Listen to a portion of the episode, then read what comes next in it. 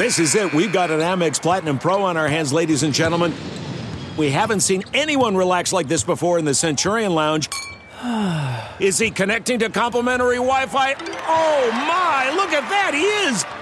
And you will not believe where he's going next. The Amex dedicated card member entrance for the win! Unbelievable! When you get travel perks with Amex Platinum, you're part of the action. That's the powerful backing of American Express. Terms apply. Learn more at americanexpress.com slash with Amex. You are listening to the 23 Personnel Podcast, where food and sports clash at the goal line. Here are your hosts, Spencer and Michael.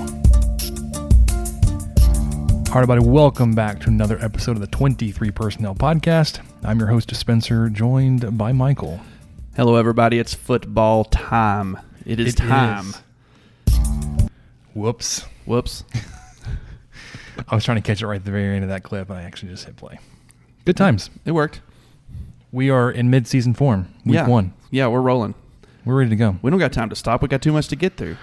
We do, and we are making a commitment to you. This episode will be under 60 minutes. Count it. We're 50 seconds in. So we got it. We got to move. What's our first topic? We're running behind. All right, we, we just really wanted to mention. Uh, we're just gonna just dive right in. We're Sure, yeah. Um, I guess more of a informational thing because it came out yesterday, I believe Monday, that the bus routes for game day pickup and drop off have changed. I think the pickup locations are still still the same, like the w- west lot at USCA, um, the John Walker Soccer Complex, and then the UMC parking lots. Those are all the same pickup locations from parking. But drop off, instead of it being on the southwest side of the stadium outside of gate one, it's going to be on the north side of the stadium outside of gates three and four.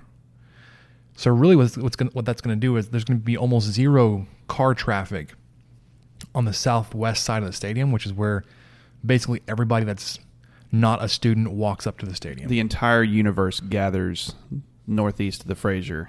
yeah, which is still under construction. I was there a couple days ago. Oh yeah, they're doing all that addition. Yeah, they're adding that The, stuff uh, on. that upstairs bar area loft. Mm-hmm. It's gonna it's gonna be pretty cool. Anyways, so it's gonna move all that bus traffic away. It's gonna be a lot more pedestrian friendly. I would- use Keith Patrick's terms. Yeah, I, I think that will kind of clear things up, and it, it may make it a lot because I know that the band comes through there. Mhm. Of course, they come through both sides.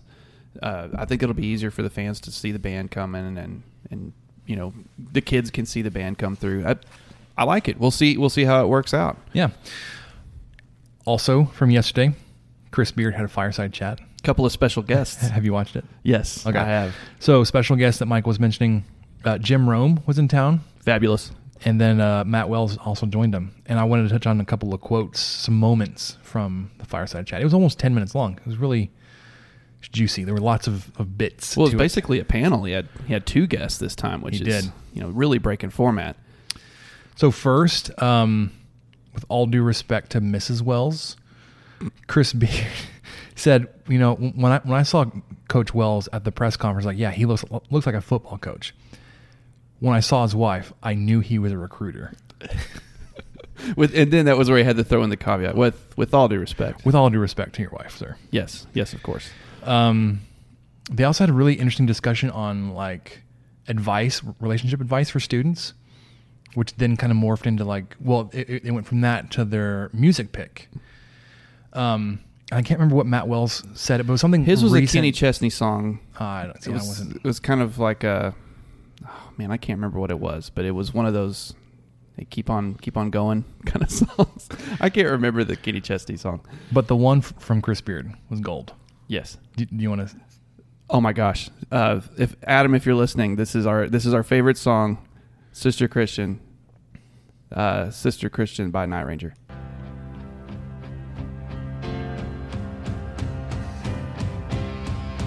Oh, it's about to go up.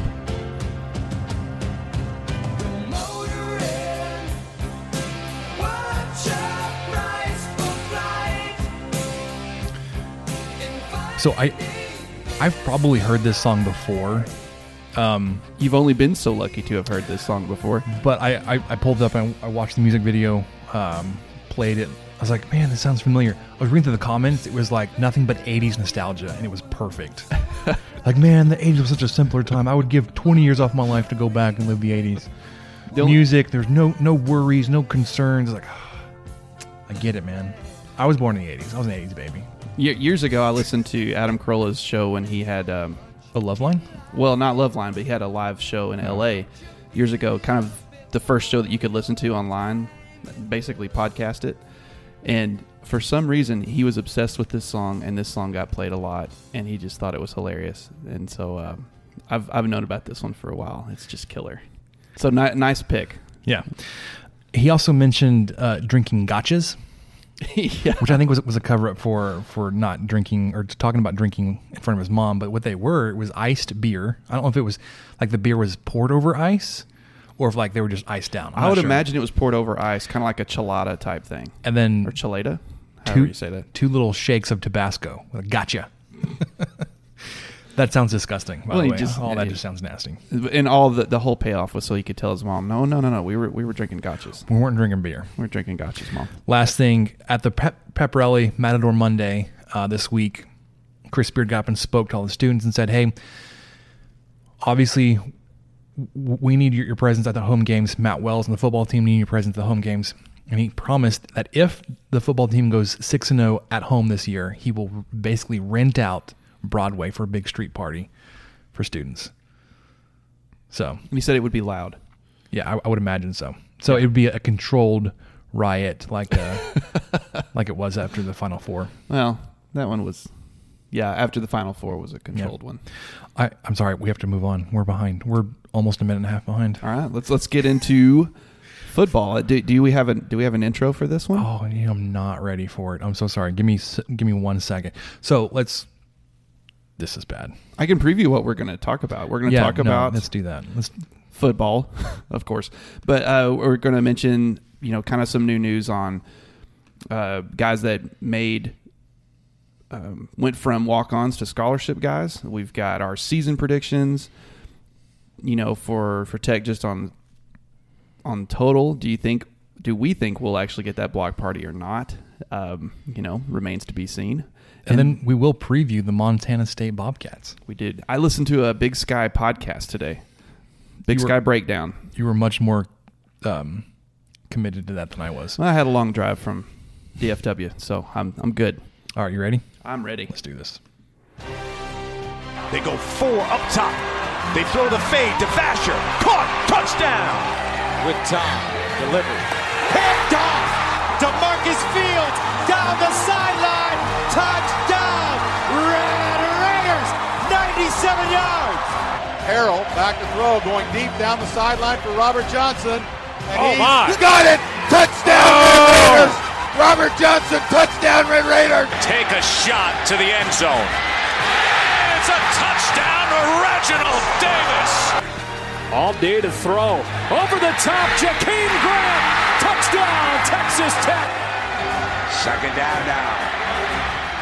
Deep strike. Got the big man. Country. Okay, it's time to commit. 2024 is the year for prioritizing yourself. Begin your new smile journey with Byte, and you could start seeing results in just two to three weeks. Just order your at home impression kit today for only $14.95 at Byte.com. Byte Clear aligners are doctor directed and delivered to your door. Treatment costs thousands less than braces. Plus, they offer financing options, accept eligible insurance, and you can pay with your HSA FSA. Get 80% off your impression kit when you use code WONDERY at Byte.com. That's B-Y-T-E dot com. Start your confidence journey today with Byte. Man, that sunset is gorgeous. Grill, patio, sunset. Hard to get better than that. Unless you're browsing Carvana's inventory while you soak it all in. Oh, burger time. So sit back, get comfortable. Carvana's got thousands of cars under $20,000 just waiting for you. I could stay here forever. Carvana, where car buying meets comfort, meets convenience. Download the app or visit Carvana.com today.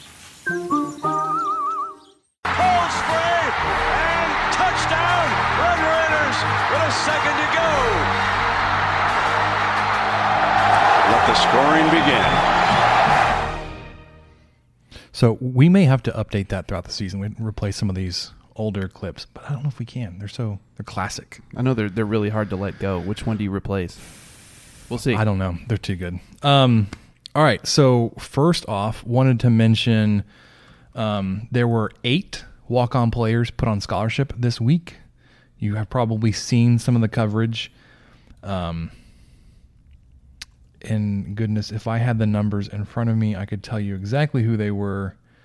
Um, man, I'm so prepared this week. What in the world? I know. It's almost like you have to be the producer and the podcast host all at the same time. I mean, if I'd had all these these windows pulled up to begin with. All right. Walk-ons put on scholarship. Tight end Tyler Carr. Tight end Connor Killian. Brother of former baseball pitcher Caleb Killian. hey, I, I, I didn't even. I don't think I knew he was on. He was a walk on. So both Tyler Carr and Connor Killian were fullbacks on last year's roster. Wide receiver Caden Leggett. Linebacker Michael Nelson. I've actually never heard of that of his name before. He, he may be new-ish or maybe just I'm not sure. Inside receiver Mark Richardson, same with him. Inside receiver Dalton Rigdon, he's I think is poised to get quite a bit of playing time this season. Running back Jax Welch also included in some of the the team captains. Defensive lineman Malik Aselfi. So, those are your eight guys that have been put on scholarship. If you haven't seen the video where they announce it to the team on the big screen in the stadium, it's really cool. And they also have a video of some of the guys calling their parents and letting them know. Also pretty cool. Congrats, congrats, Congrats. guys. That's that's unbelievable achievement. Yep. All right, let's jump into our predictions. Um, do you want to go game by game, or like you want me to go first and you go first? I think we go. Let's go game by game game. by game. Yeah. All right, Mon- Montana State, one, two, three, win. Win. Oh, come on. Oh, oh, you really time. want me to do it at the same time? Same time. Okay. It didn't. It didn't work. out. Samesies. We got it now. Um, I you'll see this in the the prediction post that Labar is putting together. From me, I'm saying while Montana State may be a talented FCS team, they will not be able to challenge depth or talent wise to Texas Tech. We've seen much higher rated FCS teams come into to Lubbock and leave just absolutely whipped. Um, so I, I I think you win this one. I think the line's minus 25 for Tech. Put me down to cover. I don't even know if that was. Well, when Seth wrote there wasn't a line. Was or was that a line that Labar came up with? Or had he looked somewhere? I'm sure he found it somewhere. It Either was, it was- way. like I think it was between between 21 and a half and 25. I think it moved to 25. Okay. Either way, I don't. It, I actually asked I was like, "What's the line set at?" I was, and then I was like, "Actually, don't care. it's fine. We're going to cover." You said win because Oh, same. I mean, I I- think uh, Same. Who was it? Eastern Washington. That they were number five. Yeah, there there was a- there was um, some upset alert watch or whatever. 56 to 10. Yeah, and Uh, that that got handled nicely. So I I think it'll it, it may expose some things that we some things that we knew were an issue, some that we didn't. One, our quarterback depth may be kind of a little bit rough uh, once we get into the third string, because hopefully that's how this will work. That Duffey will get a good amount of playing time, at least a quarter or so. Hey, don't don't spoil the the depth chart. That's coming to play. Oh, you're right. You're right. So anyway, uh, yes, I, I think Tech will win. Okay, UTEP. One, two, three. Win. Win. All right, good. They are one of the worst FBS schools. Montana State may prove to be a tougher game than UTEP. Yes, that's what Right. I've been seeing too. They were last in a lot of statistical categories, I believe. Um, it's a home game, and they're just there won't be a contest. It's a night game too, isn't that a six six p.m. kick? I don't know. We'll probably talk a lot more about it next week. Yeah, All right, uh, at Arizona, uh, sur- almost surprisingly, I was, was kind of surprised that we didn't split on this one. One, two, three, loss. All right, so yeah, the game against Hawaii where they ended up losing. Um, one, it, it's a, it's a surprise that they lost to Hawaii, but having watched highlights and parts of this game, Khalil Tate is going to just carve us up, and I'm scared. they had twenty one points in the second quarter. Of course, that was after scoring zero in the first, Yeah, and their Um, defense is not very good. It could be a high scoring. it could be playing on the road is not going to help. Um, No, and Khalil Tate kind of worries me. Yes, he worries me too. Week four, you're actually off. Yes. You get a bye week, September 21st. Next week at Oklahoma, one, two, three, loss. Loss. Oh my gosh, you weren't prepared. I wasn't prepared. Um, this is one of those games on the schedule. I think most everybody has already penciled as a loss. Um, just the, the skill, position depth, and talent, whether it's receiver, running back, quarterback, um, Location. location, the new defensive coordinator, and the, all the talent on their defense. Um, it's going to be a, a really monumental challenge for first year head coach in game four to go on the road at Oklahoma and steal a win there. You got anything else? Nope. So, one, if you're keeping track of these, we'll we'll probably track these throughout the season too, and Oh, sure, we'll yeah. talk about where we were right and wrong, and how how silly we may look uh, at the end. Oklahoma State home game. We actually have a split here, so I'm not gonna have us go one, two, three because it's gonna be weird. Um, I have it down as a win. I think I'm probably overvaluing your win from last year. Maybe um, they may they may be a better team than they were last year. They may have severely underperformed last season, where you shouldn't have beat them the way you did. But right now, that home game, I like it in your favor. Um, so I think they I think they have a better quarterback this year. I I tend to side with history. I'm bad about this, and with just how things have gone against Oklahoma State at home, the past five visits or whatever it's been, I I don't see it going any differently. So Hey, that's that's where I am right now. one of the highlights from the, the intro music was a Oklahoma State game. It's Demarcus Fields pick six at 97 yards. Oh, It was a Thursday night game or Saturday night game from a couple years ago. yeah, Where they we lost the, it. the the red jerseys and the white pants. Yeah. It's a solid throwback jersey. Yeah, Um, we lost the game though. we did. We couldn't stop a quarterback run. Shocker. Also why I'm concerned about Arizona. Different defense, same same bugaboo. Yep, All right, at Baylor one, two, three, loss. I think Baylor is a lot better than they have been than they were last year. I think they are continuing on their trend, especially considering Matt Rhule's history. Uh, his teams make a pretty significant jump year two to three. Uh, his team made a big big jump between years one and two. Um, they went from one winning one game his first year to seven games his second year. At Temple, it was like a one three eight jump or whatever. Baylor, I think, is in that realm that may contend for the third or fourth spot in the conference um, behind Texas, Oklahoma, and Iowa State. Um, and you're on the road. Yeah. I, I, don't. Th- I don't think the playing in the stadium for the first time is going to be a big deal. I think it's just more of a r- road versus home. All right, and and there could be a little bit more turnout uh, because it's the first time Tech's been at that stadium. Who knows? Uh, Baylor fans may not really care about that. I'm I'm not sure. I could see Tech fans traveling pretty well, especially um, if uh, if they've just beat Oklahoma State like you think they did, and they're three and two. So Tech fans may travel pretty well from Dallas down to Waco or Austin up to Waco, wherever they live. Yeah. I'm sure there's Tech fans that live in Waco too. I don't know why I'm throwing There's probably a few. throwing that out. Um, I, I do. I, I worry about them a little bit just because you know Charlie Brewer, Denzel Mims. Well, Charlie Brewer, if if you listen to the Solid Verbals Fantasy Things podcast, I'm working through it. It's okay. he's uh he's got a he's got a little Baker Mayfield in him. Got a- that was one of their draft points. Was that how many times are there's someone going to mention that they've got a little Baker Mayfield in them? And you got to raise your register like that. And Charlie Brewer made the list, and so did Alan Bowman for some reason. British comedy legend Alan Bowman. Yeah. So when they defined what having a little a little Baker Mayfield to them meant, their definition was perfect. I- They said five ten and a half and kind of a prick. Yeah, I was like, yes, that I think that's, that's it. Baker Mayfield. So, but I don't think that's Alan Bowman. So I'm not. No, I'm- whoever said that about Bowman, I think they're a little off. But they, they rattled think- off like ten names. I think what they were more going for is more of an undersized quarter, like not a traditional size quarterback that may have a little move to him. Probably also white, yeah, um, and may be a little douchey, crotch grabby. crotch grabby. Yeah. Yeah. All right. Iowa State home game. Um, one, two, three. Loss. So we think Matt Campbell will continue to own Texas Tech. Your defensive scheme will better match this. You may have the, your best chance of winning this game uh, that you have, but again, I haven't. I don't. I haven't seen enough to project turning this series around after the way it's gone the past few years. You you had a pretty good shot last year before you had those two really big momentum swinging defensive plays. One where uh, I can't remember if it was Broderick Washington. It was, it was defensive tackle that got called for a um, yeah. You had some really bad penalties. roughing the roughing the passer.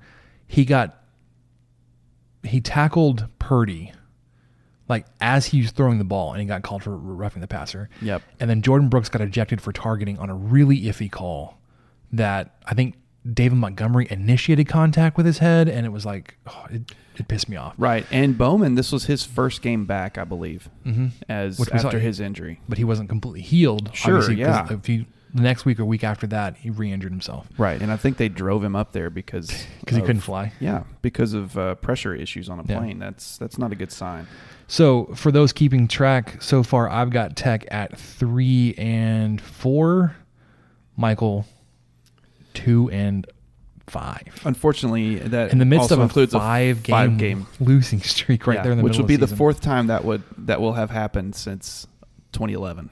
All right. Hopefully that doesn't actually happen. But hey, this is y'all asked me to predict a game in October. Yeah. I mean August, and here we are. So our next three games we have are the same at Kansas win. Um, there was actually a question on the on the on second the plane today is like somebody mentioned Kansas may have an opportunity to upset Texas Tech this year, and I said I can I can see where they're coming from because in in your scenario like the way I, I pointed out actually came to came through your prediction that in the midst of a five game losing streak going up to Lawrence, you may be on the really bad end of some negative momentum. True. Um, where Kansas may be able to sneak one out. Um, they're still awful. Like it would still be an upset even if you were losing five games in a row. Uh, I don't think Les Miles will have his his team pulled together to be doing those kind of conference upsets yet. I'm, I'm not even sure his his system will work out in Kansas. I don't think they win but two or three games this year, maybe. Yeah, that's that's that's kind of where I think this year's just going to be more of the same, um, with the chance of that getting better over the next couple years. But it's a slim chance. They've got a lot of work to do. Speaking of having a lot of work to do, next the week after this, West Virginia, they lost a lot of guys, um, which I think is how we both kind of came to this. Plus, with a new coach, one, two, three, Win. when we think on the road at West Virginia, you have got a pretty good shot taking down the Mountaineers. Um, new quarterback, lots of new skill positions. Defense has a lot turning over. Um, Troy Brown, his first year, yeah, you're on the road, but I think you have a lot more returning talent than they do. Yes, you catch them in game nine of the season, so Mhm. like first year players will not be first year players at this point in the season, but you'll have as much experience as those guys, anyways. You've played pretty well in Morgantown, uh, despite not winning. I think the there. last- the- but you've played you've played pretty well there. Your last road trip up there was probably your worst trip, where you just you gave up the 22 unanswered or whatever it was. Yeah, yeah. The other, other two 22 in the fourth. It was 22 Yeah. in the fourth quarter. The other other two times you played really played really well. Um, you won one. I, think you lost the other one, but it was close. I don't remember the series. No, I don't remember it for sure either. But it was. I, I think. Uh, what was that guy's Trinket? Clint. Clint Trickett. Clint. I, I said the end. Uh, if anybody's listening, Clint Trickett. Uh, yeah, I, I remember one of those games. I think. I think we might have lost one of those. Oh yeah, we did. Um, and then you return home to host TCU one two three. When. I think one, they did announce a starting quarterback. Uh, I can't remember if it's Alex Hogan or not Alex Hogan. That, that's a tech player. Delton or the other guy. Either way, I, they don't. They have like 18 quarterbacks, uh, and I don't think they even have like a really good starter. They've got some some solid skill guys around him. Oh, it's the K State transfer, Alex Delton. Alex Delton.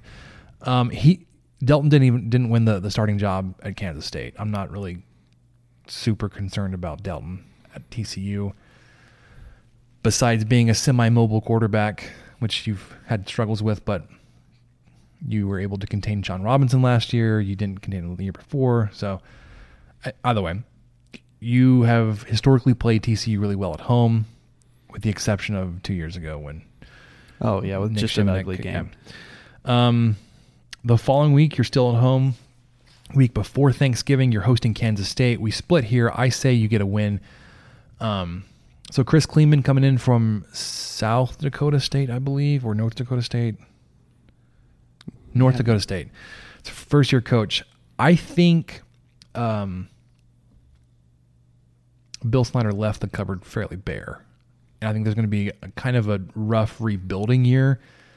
We've also never seen anybody except Bill Snyder have success there, so it's kind of hard to think some new guy's going to do it in his first year. Mm-hmm.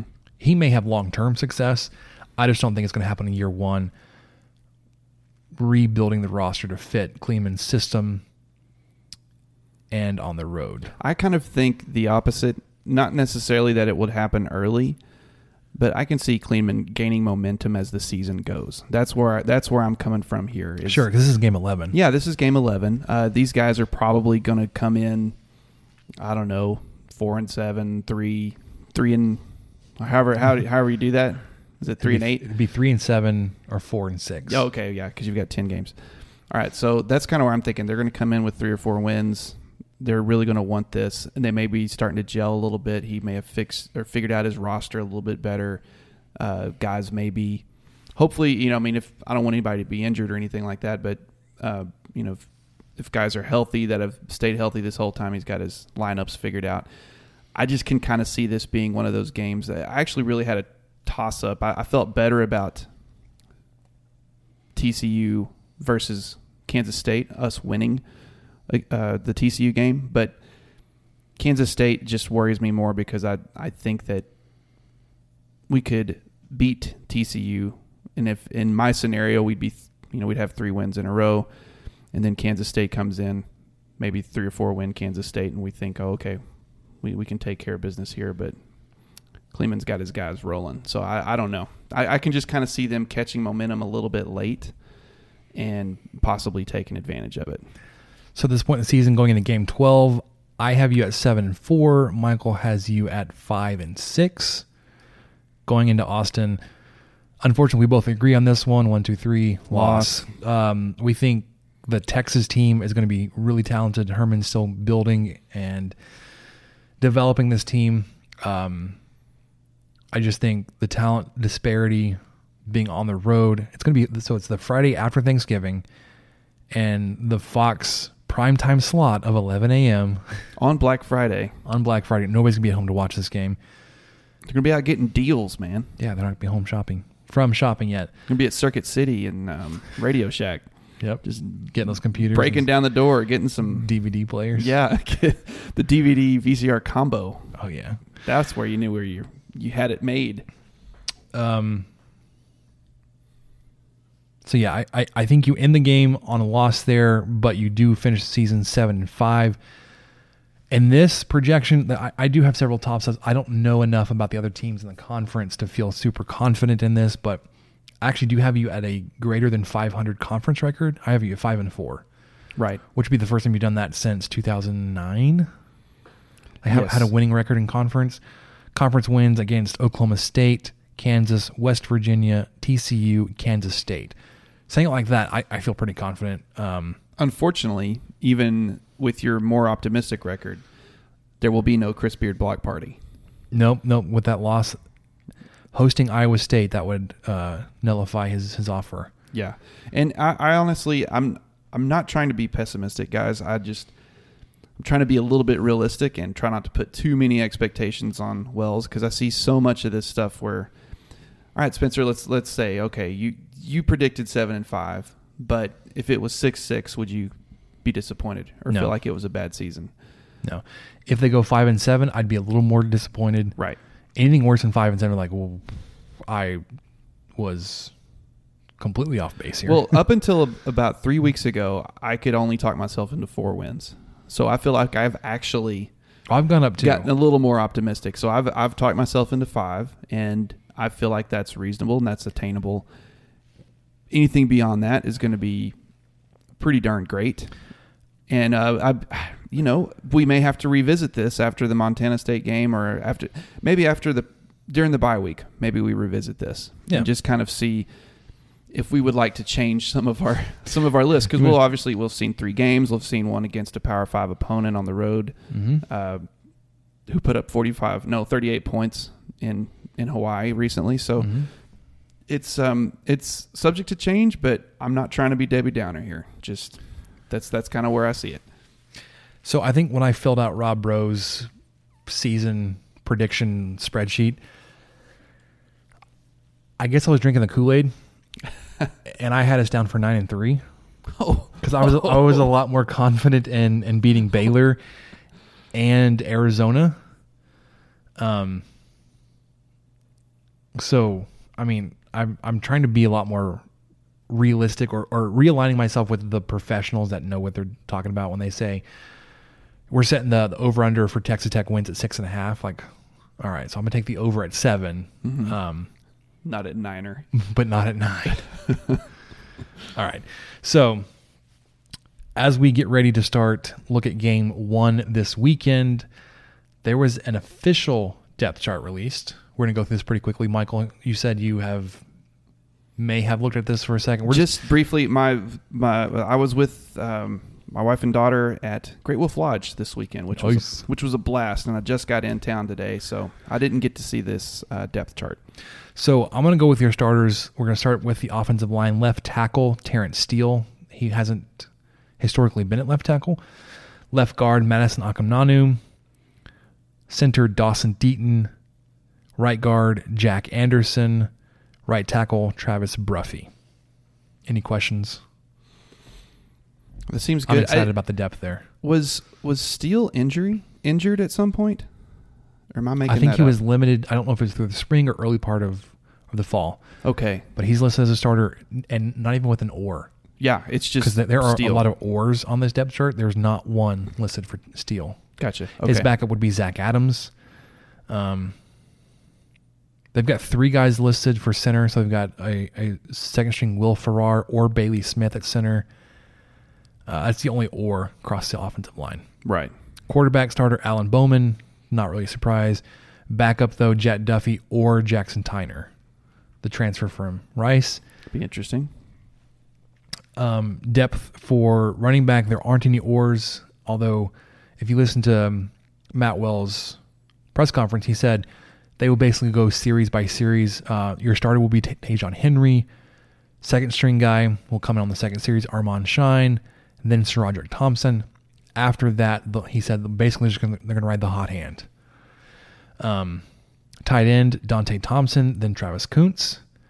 X receiver, so out wide to the left. You've got EZ, Erik Ezukanma. Um, one of the things he Wells noted in his press conference was Eric had the most reps at outside receiver since he's been here.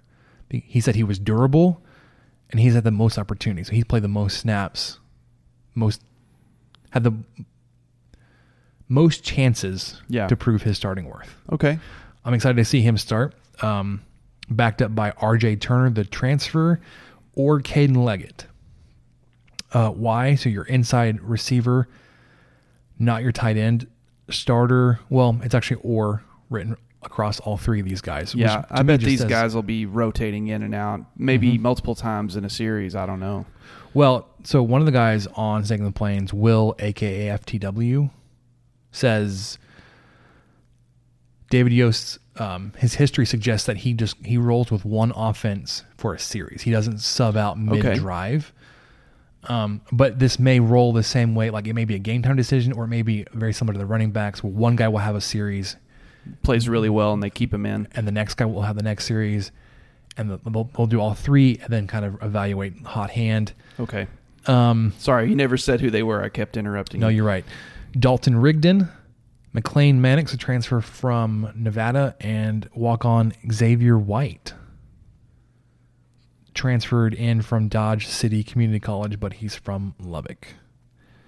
And then the Z receiver far out to the right, TJ Vasher or KeSean Carter. That's just so interesting to me still to see six six T.J. Vasher Backed up by or 5'11. five eleven KeSean Carter. Uh, but I'm I'm excited to see Carter on the outside and, and see what he can do because that that kid can move. Yep. If he gets the ball in his hands, look out. So you you really could go with a lot of speed with your receivers with um, Ezukanma, any of the inside receivers, and KeSean Carter.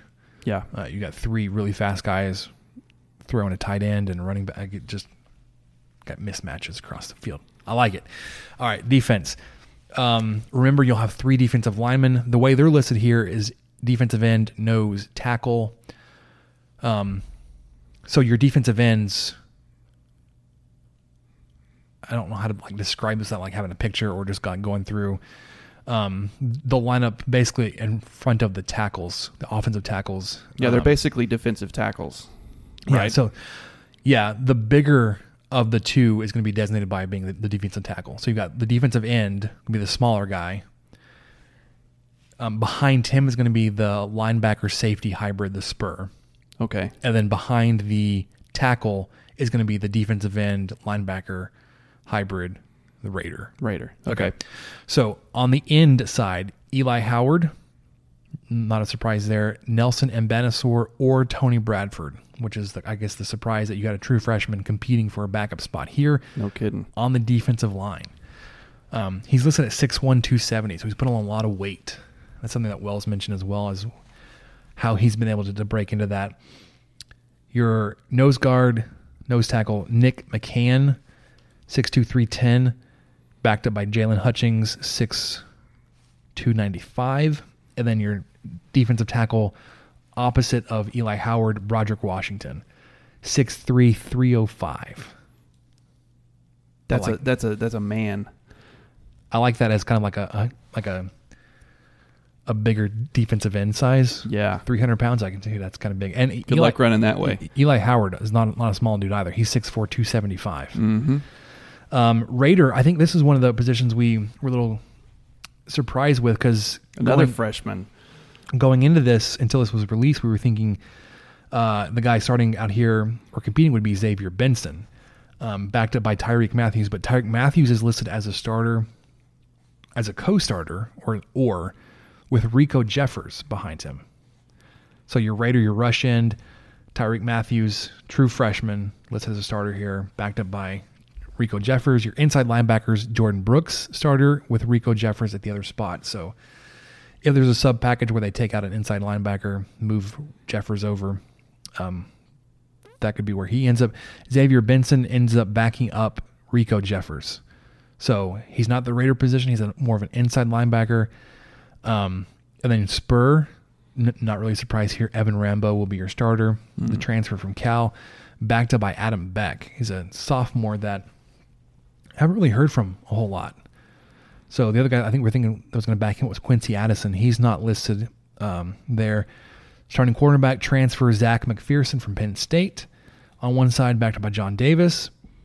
Other cornerback Desmond Smith or DaMarcus Fields. I would have preferred if it was flipped. Yeah. if Demarcus Field was as a starter with Desmond Desmond Smith backing him up. Um, Fields has a ton of starts. Um, third on the defense with 23 career starts entering the season.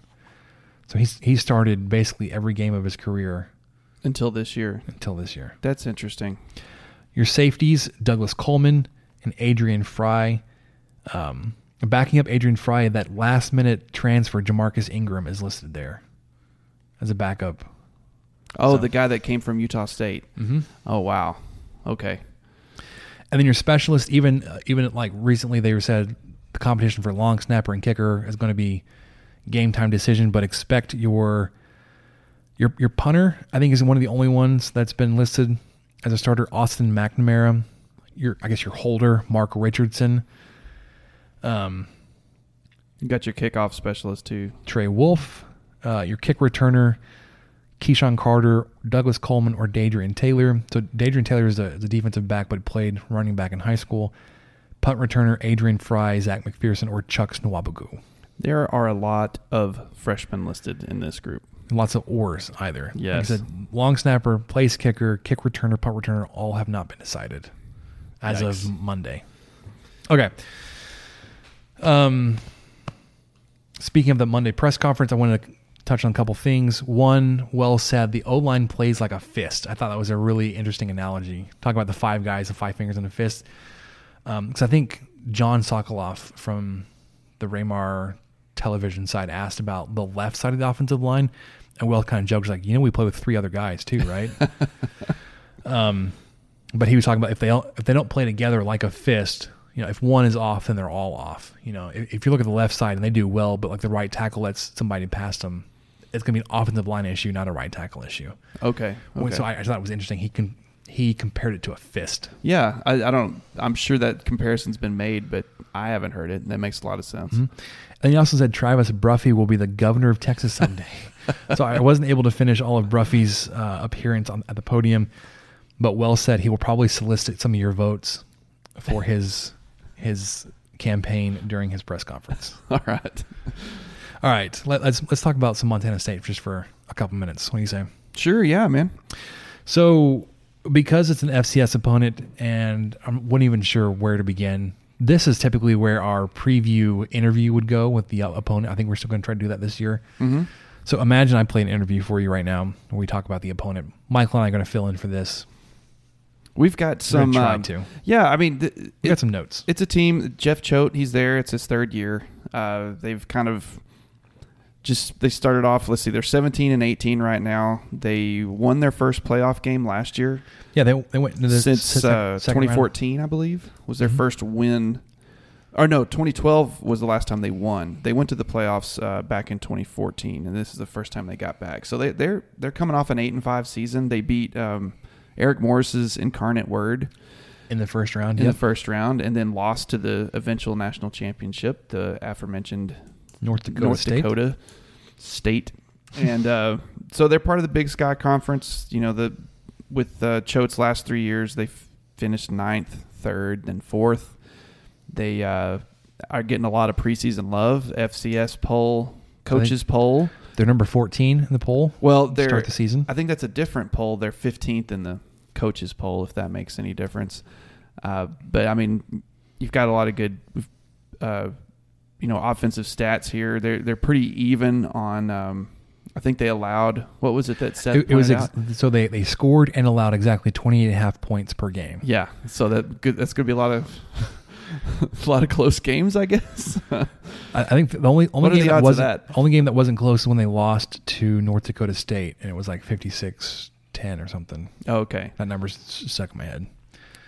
Um, so yeah, their their their offense and defensive numbers uh, are pretty even in terms of yards per game, points per game. Um, how the offense moves the ball though, very one sided. They're a very rush heavy team. Last year they had over three thousand rushing yards to just eighteen hundred passing yards. Um, about 370 per game, 140 passing to 230 rushing. They turned the ball over 25 times this season, which is kind of high. Um, and the, one of the stats that kind of stood out to me is kind of surprising. They only converted 34% of their third downs. They were 58 of 172. wow.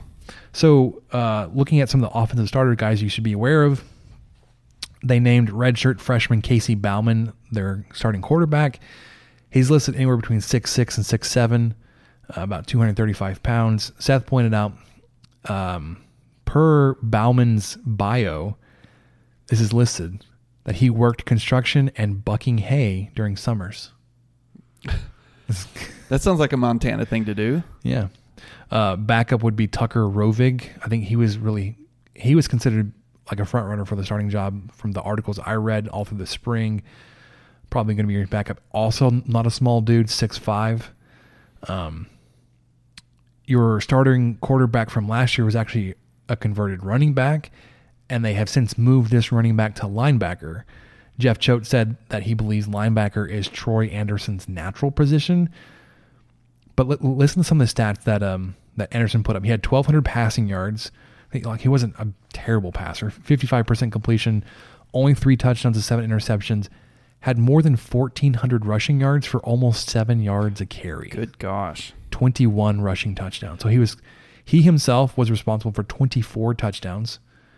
He, he's a 6'4", 235 is a large running back. Mhm. I, I, I wanted to point out something else. I, I listened to the Big Sky Breakdown podcast, which had Monday's press conference with Coach Choate, and uh, he he had a couple of of interesting tidbits thrown in there. One of which, speaking of position changes, I just wanted to point out two things. There's um, Nolan Askelson, which is a linebacker for Montana State. He actually played quarterback in high school. So sounds very much like a like a Gary Patterson type move. Yeah, well, they've got they, and there's another guy. There's a guy, Amandre Williams, defensive lineman, 6'2", 235. He's a junior. Also played quarterback in high school. So, Choate's obviously able to find some guys and uh, use them wherever they need to be used. And mm-hmm. I, th- I, think this may be kind of common to what you see in FCS. Uh, you know, I was, I was having to scroll through their roster just because I was interested in – a lot of these guys are majoring in um, mechanical engineering, chemical engineering, biological engineering. I don't even know what that is. In Bozeman, Montana. Yeah, places. I mean, and they're they're le- legit student athletes, mm-hmm. and um, you know that's why you've got a guy that played quarterback who's now a defensive lineman uh, coming into Lubbock, playing a, a Power Five team. And one one other little tidbit I wanted to mention before we can get back to actual players. Choate spent a lot of his time at the beginning of the press press conference, kind of uh, illustrating the difference between Texas Tech and Montana State. And you know that our stadium holds forty something thousand more fans than theirs, and we have 22 more scholarship players than they do, and all that stuff. But the, one of the most interesting things he said is just to show you the kind of budget that they op- operate with. I, th- I think they that Tech operates with a 70 million dollar budget, and he said just just to point that out, my base salary uh, as head coach here is forty thousand less than their lowest paid assistant coach. Ouch. Yeah. so he was just kind of t- basically telling everyone, all right, th- this is what we're up against. Uh, we understand what it is. It's basically a preseason game for us, and they're going to rotate a lot of guys in. So I expect that you would see Bowman in or Bauman in and uh, Rovig. It's not going to be confusing at all. Bauman yeah. versus Bowman. QB Bauman versus QB Bowman, and I think Rovig will come in. I I think he's going to rotate a lot of guys in to get him some playing time. And Wells said as much. He said that they they were preparing to face four Montana State quarterbacks because you could see Bauman, you could see Rovig, you could see Anderson, and you could see like a wildcat, a, running back, kind of move over there. You could see that defensive lineman. You know, they just yeah. want to put him back there for a couple. I'm just kidding. And then, sorry, one more thing on the the starters on the offensive side. Running back Isaiah Ifanse, 5'10", 195. He set the rushing freshman rushing record for Montana State last year. Just over a thousand rushing yards, seven touchdowns, nearly five and a half yards per carry. So between between Ifanse and Anderson last year, just I want to read some of these numbers to you because it's just ridiculous. Um, those two combined for 402 of the team's 531 rushing attempts.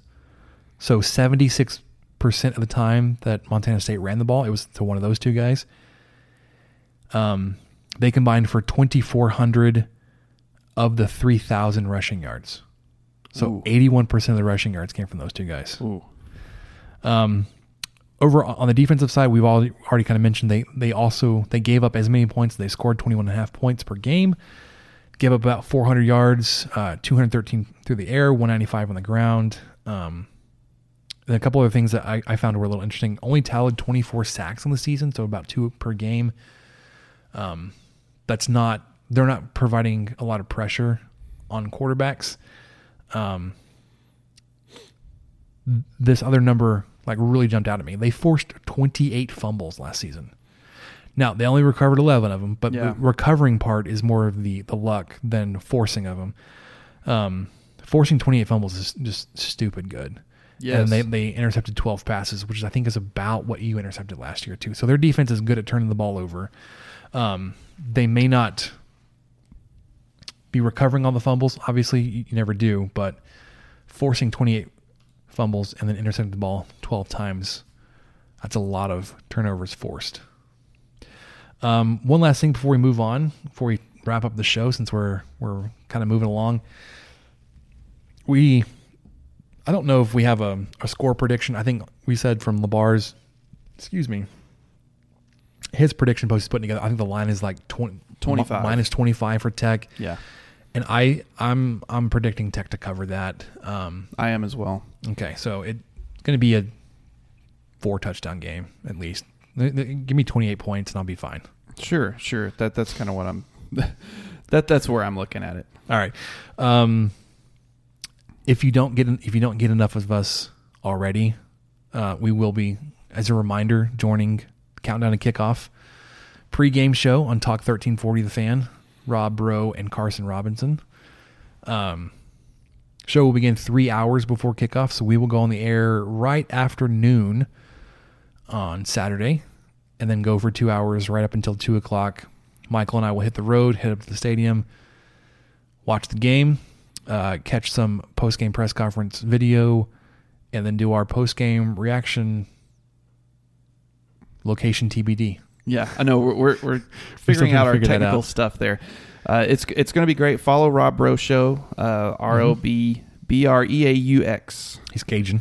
He's Cajun, so uh, follow that. And uh, Carson Robinson is at K A R O B underscore radio.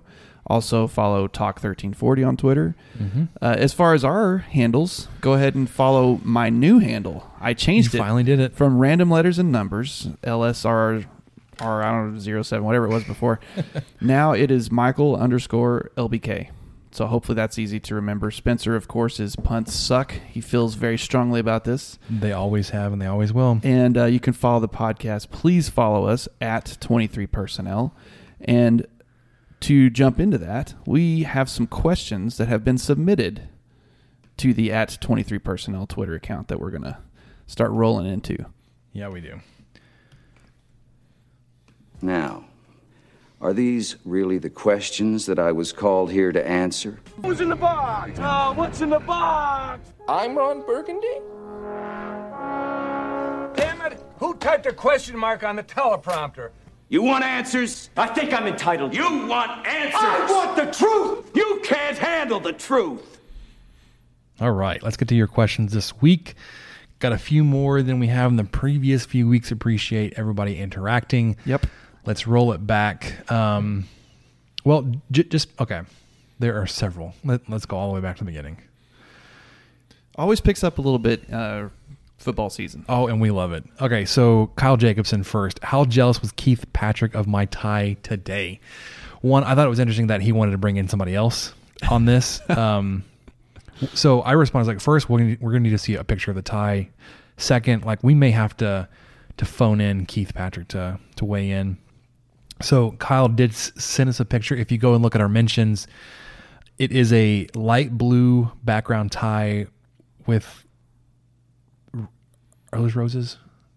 I'm not sure, but It's a floral print. it's a floral print. I can red, purple, and blue flowers. I can guarantee if you're listening to this, uh, your grandmother at some point had either a decorative pillow or a couch oh yes, absolutely. with this pattern, and I, res- I respect that. Probably wrapped in plastic. This is probably recycled from one of those Hmm. couches wrapped in plastic because it was kept so pristine Mm-hmm. that they were able to just take those couch cushions and convert them into ties. Probably some maybe maybe a, the occasional sports coat. or the in, inside lining of a of a nice sports coat. Uh, I, I, I would I would see that on the street and think, wow, that's a fashion forward individual.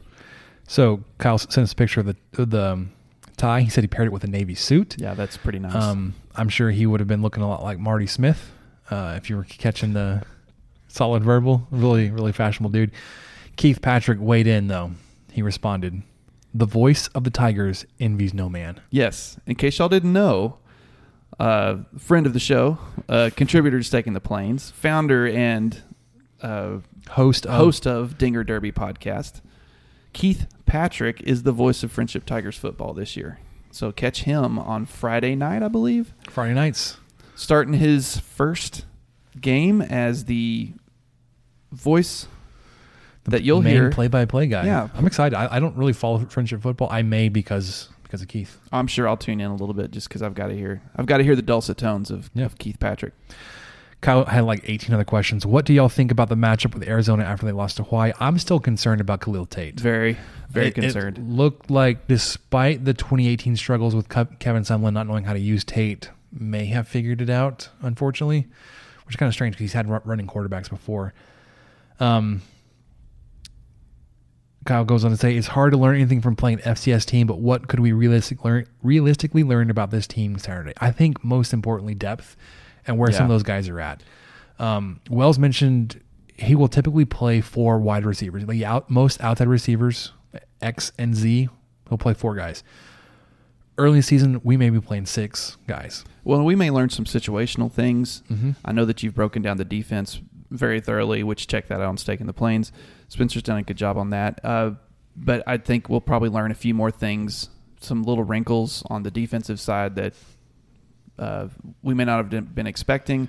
Offense, we'll learn really how fast Yost wants to keep that tempo. And I also want to learn how our kicking game is going to turn out. So speaking of tempo, Bruffy mentioned this in his um, his segment of the Monday press conference. He said we've always gone fast in Texas Tech, but this is going to be a different fast. And that's what Choate said in his press conference too. He said the same thing. Uh, he said, you know, these guys are used to playing up tempo, but I've he he knew Wells and he knew Yost and he knew as much about Texas Tech as a lot of people. And he was saying that these that'll be the biggest adjustment for this offense. So I, I think he sees the same thing. All right, last question from Kyle: Chick Fil A or Popeyes? So if you haven't been following, Popeyes released a chicken sandwich recently. I don't understand. Uh, okay, So I, I I sat in line to pick one up Friday. yeah, the line was long today too. I went to Canes before I came home, and the line was to the road. Yeah, it, it wasn't it wasn't that long. It seemed like more of a process issue getting people through fast enough. Yeah, that's Um, how that's how Popeyes works. it is not Chick Fil A when it no, comes it's to not that. fast. Um, Louisiana. it was it was okay. So I, I- I, got really the like- spicy version of it. I got the spicy chicken sandwich. It's it was, almost too spicy. no. It was it was just like meh. It was just It's it a was a chicken sandwich. sauce. Yeah, it was it was anything special. I- I, would not liked- wait in line to do that again. I I, it, I don't know why this is all of a sudden coming up because about two months ago the sandwich came out. I had it two months ago or longer, and I really enjoyed it. and I thought it was good. And then about a month later, my wife had it and she thought it was good too. But I mean, I, it's not worth sitting in their drive-through for it. So I I- wonder if all that extra traffic was was like social based. They had It that, was. that question that came up late last week was like Chick Fil A or Popeyes. Like I didn't even know Popeyes had a chick, I, I chicken knew they sandwich. did. They've had it for And like w- three months here, and, and no one else knew about it. And I don't know if this was if Lubbock was the test. were we the were we the test kitchen? I, I have no idea. But man, I had that sandwich like three months ago, and I thought it was pretty good, and I'll have it again. But man, it didn't it didn't need to set the media on fire. I just think uh, I don't know. I, I'm just So- I, I thought it was okay. Right now, give me Chick Fil A. I I like their their deluxe chicken sandwich. We can put like bacon and cheese on it. Those are actually really Oh, good. no, that's just getting crazy. Yep. Okay. Tristan Mack. Uh, within the sporting media, a lot of people were thinking Tech's trip to Arizona would end up being an L, with Arizona's journey to the Pacific resulting in a loss to a group of five that is not picked to win the Mountain West. Does that give fans a more confident reason to believe Texas Tech will be 3 and 0 in non conference? So I, we touched on a lot. I I may be a little more confident, but it's still like you're gonna have to prove me wrong Yeah. on your your ability to stop a rushing quarterback. De- their defense doesn't look like they were all that good, giving up 42 points to Hawaii. Again, I don't know how good Hawaii is. I'm not sure how much you can take from a week zero game against Hawaii. Because I know p- teams are incentivized to schedule Hawaii because of the travel involved. Yeah. But Well, just I mean, just just to think about it, last year when you went up against a a, a mobile quarterback at home against Houston, you still you won the game, but you King, allowed yep. 49 points. Mhm. And I'm not so sure that Khalil Tate wouldn't be able to, you know, reproduce something along those lines because At just home, too. Yeah, just just real quickly, I mean, D'Eriq King, he had five touchdowns. He threw, th- you know, he went 30 for 51, and he ran for 47 yards. I mean, I you, you needed Al- Alan Bowman to set the freshman passing record to beat. He, no, sorry, you didn't need that to beat them because you beat them by 21 points. Well, Right. you beat them by 14, but Houston scored a, a garbage time touchdown. You were essentially up 21. well, he, yeah, well, Houston jumped out. They had 21 the first quarter. I mean, I, But, I, yeah. I'm just not super confident either. It's kind of the um, let's let's see, let's see them prove me wrong at Yeah, this point. That's where I'm at. Chad Hasty, will Queso be involved? Now, I'm going to blame this on you, Chad.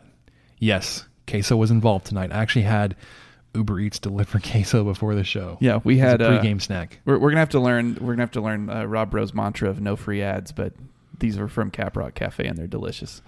We we may have to take up like I don't know if it was Chad's advice to do what Hyatt does and just like go to a restaurant and say, "Hey, can we record here? Can you Yeah. give us drinks and a an appetizer? And we'll, we'll we'll pimp you throughout the show." Yeah, give us give us I- some really nice waters. My first ask would be to Caprock. yeah, that'd be mine too. Shocker. Rob Breaux chimes in with the question: How excited are you to be joining Rob Breaux for Countdown to Kickoff this season? Pretty excited, Rob. No, I can't wait, Dan. I mean, um, really, it's- we, it's we a met with them last Thursday to kind of set up the format of the show. I don't know why it was exciting to like walk through like the segments and the breaks, like like the logistics of when there'll be a break. I don't know that, that How me- radio works. That got me excited. Yeah, I, I'm I'm excited about it too. It's it's live. People are going to be listening. They're going to be tailgating. Maybe. They're going to be you know just hanging around the house. Got the radio on, so Hey, so it's going to be fun. when we do go on the air, be sure to text in, uh, call us, make sure we have content to talk about. So we're not just sitting there, four guys just BSing for two hours, which we know the two of us can fill two hours, but four of us, um, it could just be a disaster. It'll be I'm- great. I'm, I'm sure it'll be great because It'll be great either way. They're- Rob's a, a professional. Yeah, here. they're professionals. We will um well, so so we'll try to fill in I- the spackle. I, I always talk about Rob being the professional. Carson's a professional. Yeah. I also haven't met I haven't met Carson yet. Tucker Lawrence is a professional. Yeah. He's their producer. Does a great job. the first time meeting Carson is going to be like 20 minutes before we go on the air on Saturday. So it's going to be like, hey man, what's up? Let's let's let's let's develop a relationship and let's go talk on the Let's, radio. let's do a show together. It's going to be great. Um, so yeah, we're excited. We're excited to do that. So Cooper Burnett, one, I think we go eight and four. Slip ups against Iowa State, Oklahoma, UT, and Baylor. So he thinks you take my schedule seven and five, but you flip Arizona. Okay. Um, okay. I, I- can see the logic there. I, I think eight and four is is, is doable. Just but eight here's the four thing. on just when someone says in eight principle. four. I know it's like it's hard to, to get behind that. Yeah, yeah. But I'm also I'm once I start thinking like when I look at the schedule, like I have a hard time seeing losses outside of like Texas and OU. But I was like, Iowa State. if if I stop there, but even then I'm like, oh, you know, maybe, maybe we can do it. But like, okay, Iowa State, well, that's nine and three. Well, I, I know, I know, I know. But like, uh, it's, it's hard for me to talk myself into like, no, you're probably gonna lose to Arizona. You're probably gonna lose to Baylor. It's like, I don't, I don't think it's out of the question. You could go nine and three. Now, is it like super unlikely? Yeah, but I can't. I'm having a hard time talking myself out of nine and three. It was difficult for me to put down seven and five. yeah. I'm, I'm on the like more optimistic side than even Oh seven no! and five. Oh no, man, you're you're which is bad.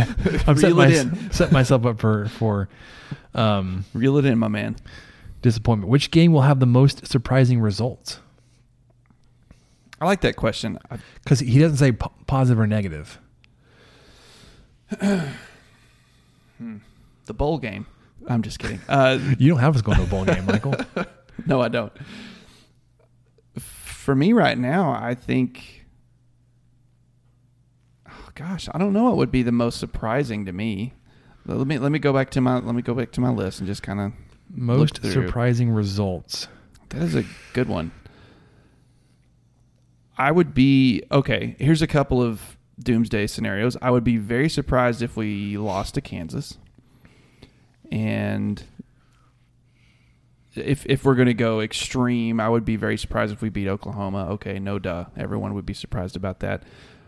But um, I guess semi realistic is kind of what you were just talking about. If we beat Iowa State at home, that would be probably. I don't, I don't know if it would be like a surprise unless it was like a big win too. Like I, I, I think it's not out of the question that you could beat Iowa State. I just think if you beat them by like 10, 14 points or more, that would be a, a surprise. Well, okay, real quick. I know, I know, we're we're going. We're already over. We're already over time, but I wanted to see. Okay, so they're they're coming in after playing Northern Iowa, Iowa, Louisiana Monroe, Baylor, TCU, West Virginia, then us. They could be undefeated Mhm. coming to coming to Lubbock uh, with a possible loss against One of Iowa, those but teams. I, I don't know if they. I mean, they almost beat Iowa last year. They probably should beat them this year. So they could be undefeated coming into Lubbock, and and that would definitely look like a big win because Tech won't be undefeated, Most likely. most likely. If we go undefeated at home and have the block party, is there a path to dot dot dot ten wins? Oh my gosh. Cooper is even further on the optimistic side than I am.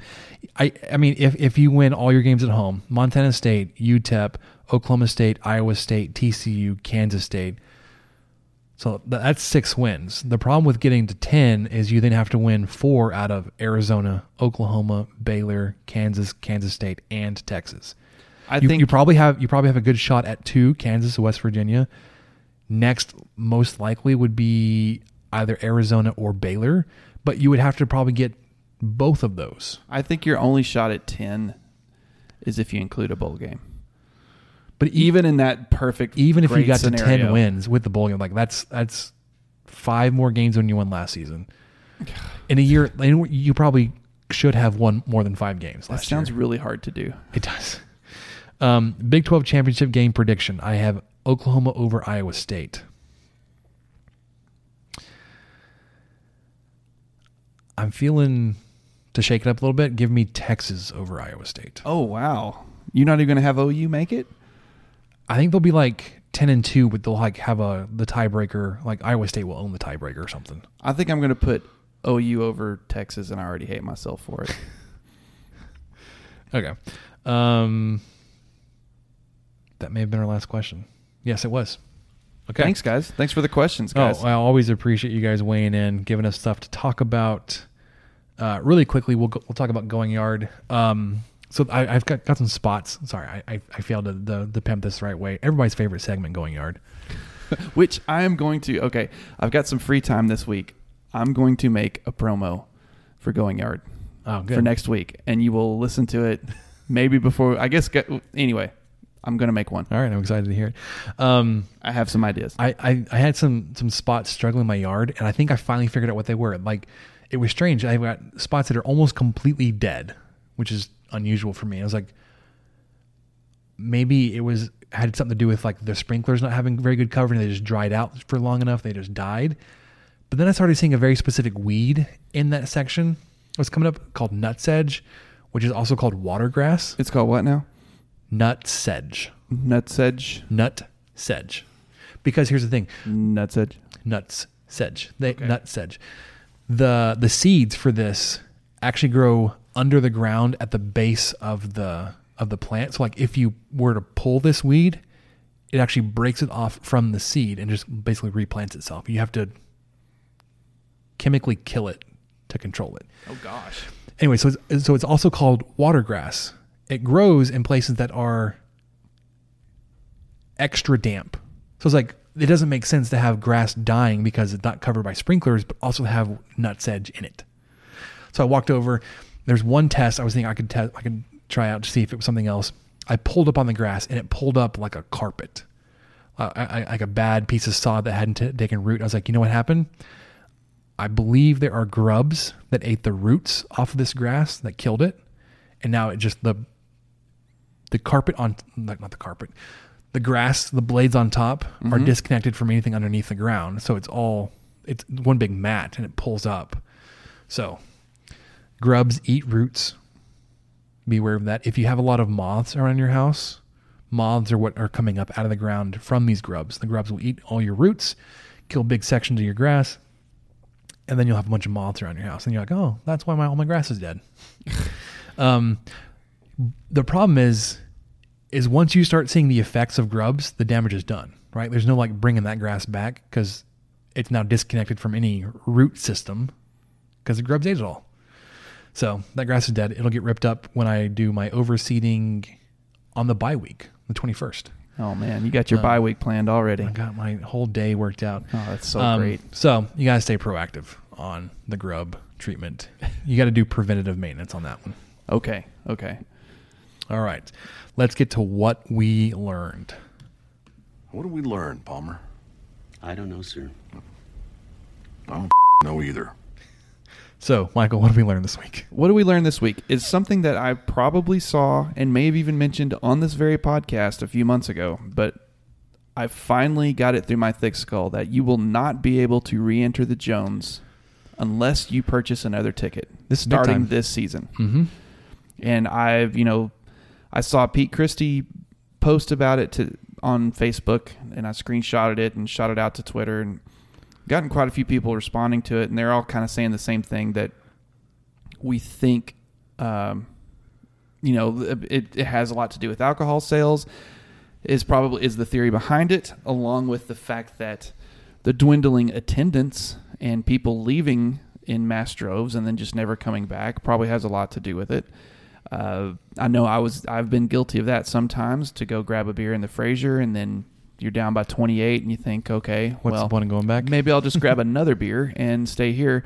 So I've I can see that, uh, and it's just it's just going to affect things. I've I had a guy that tweeted to me today, and he came with a he came with a uh, a loophole and said, so students will arrive after halftime if the game is good. And I thought, oh man, I didn't think of that. But hopefully that won't be the, the case. Hopefully people will come, they'll stay.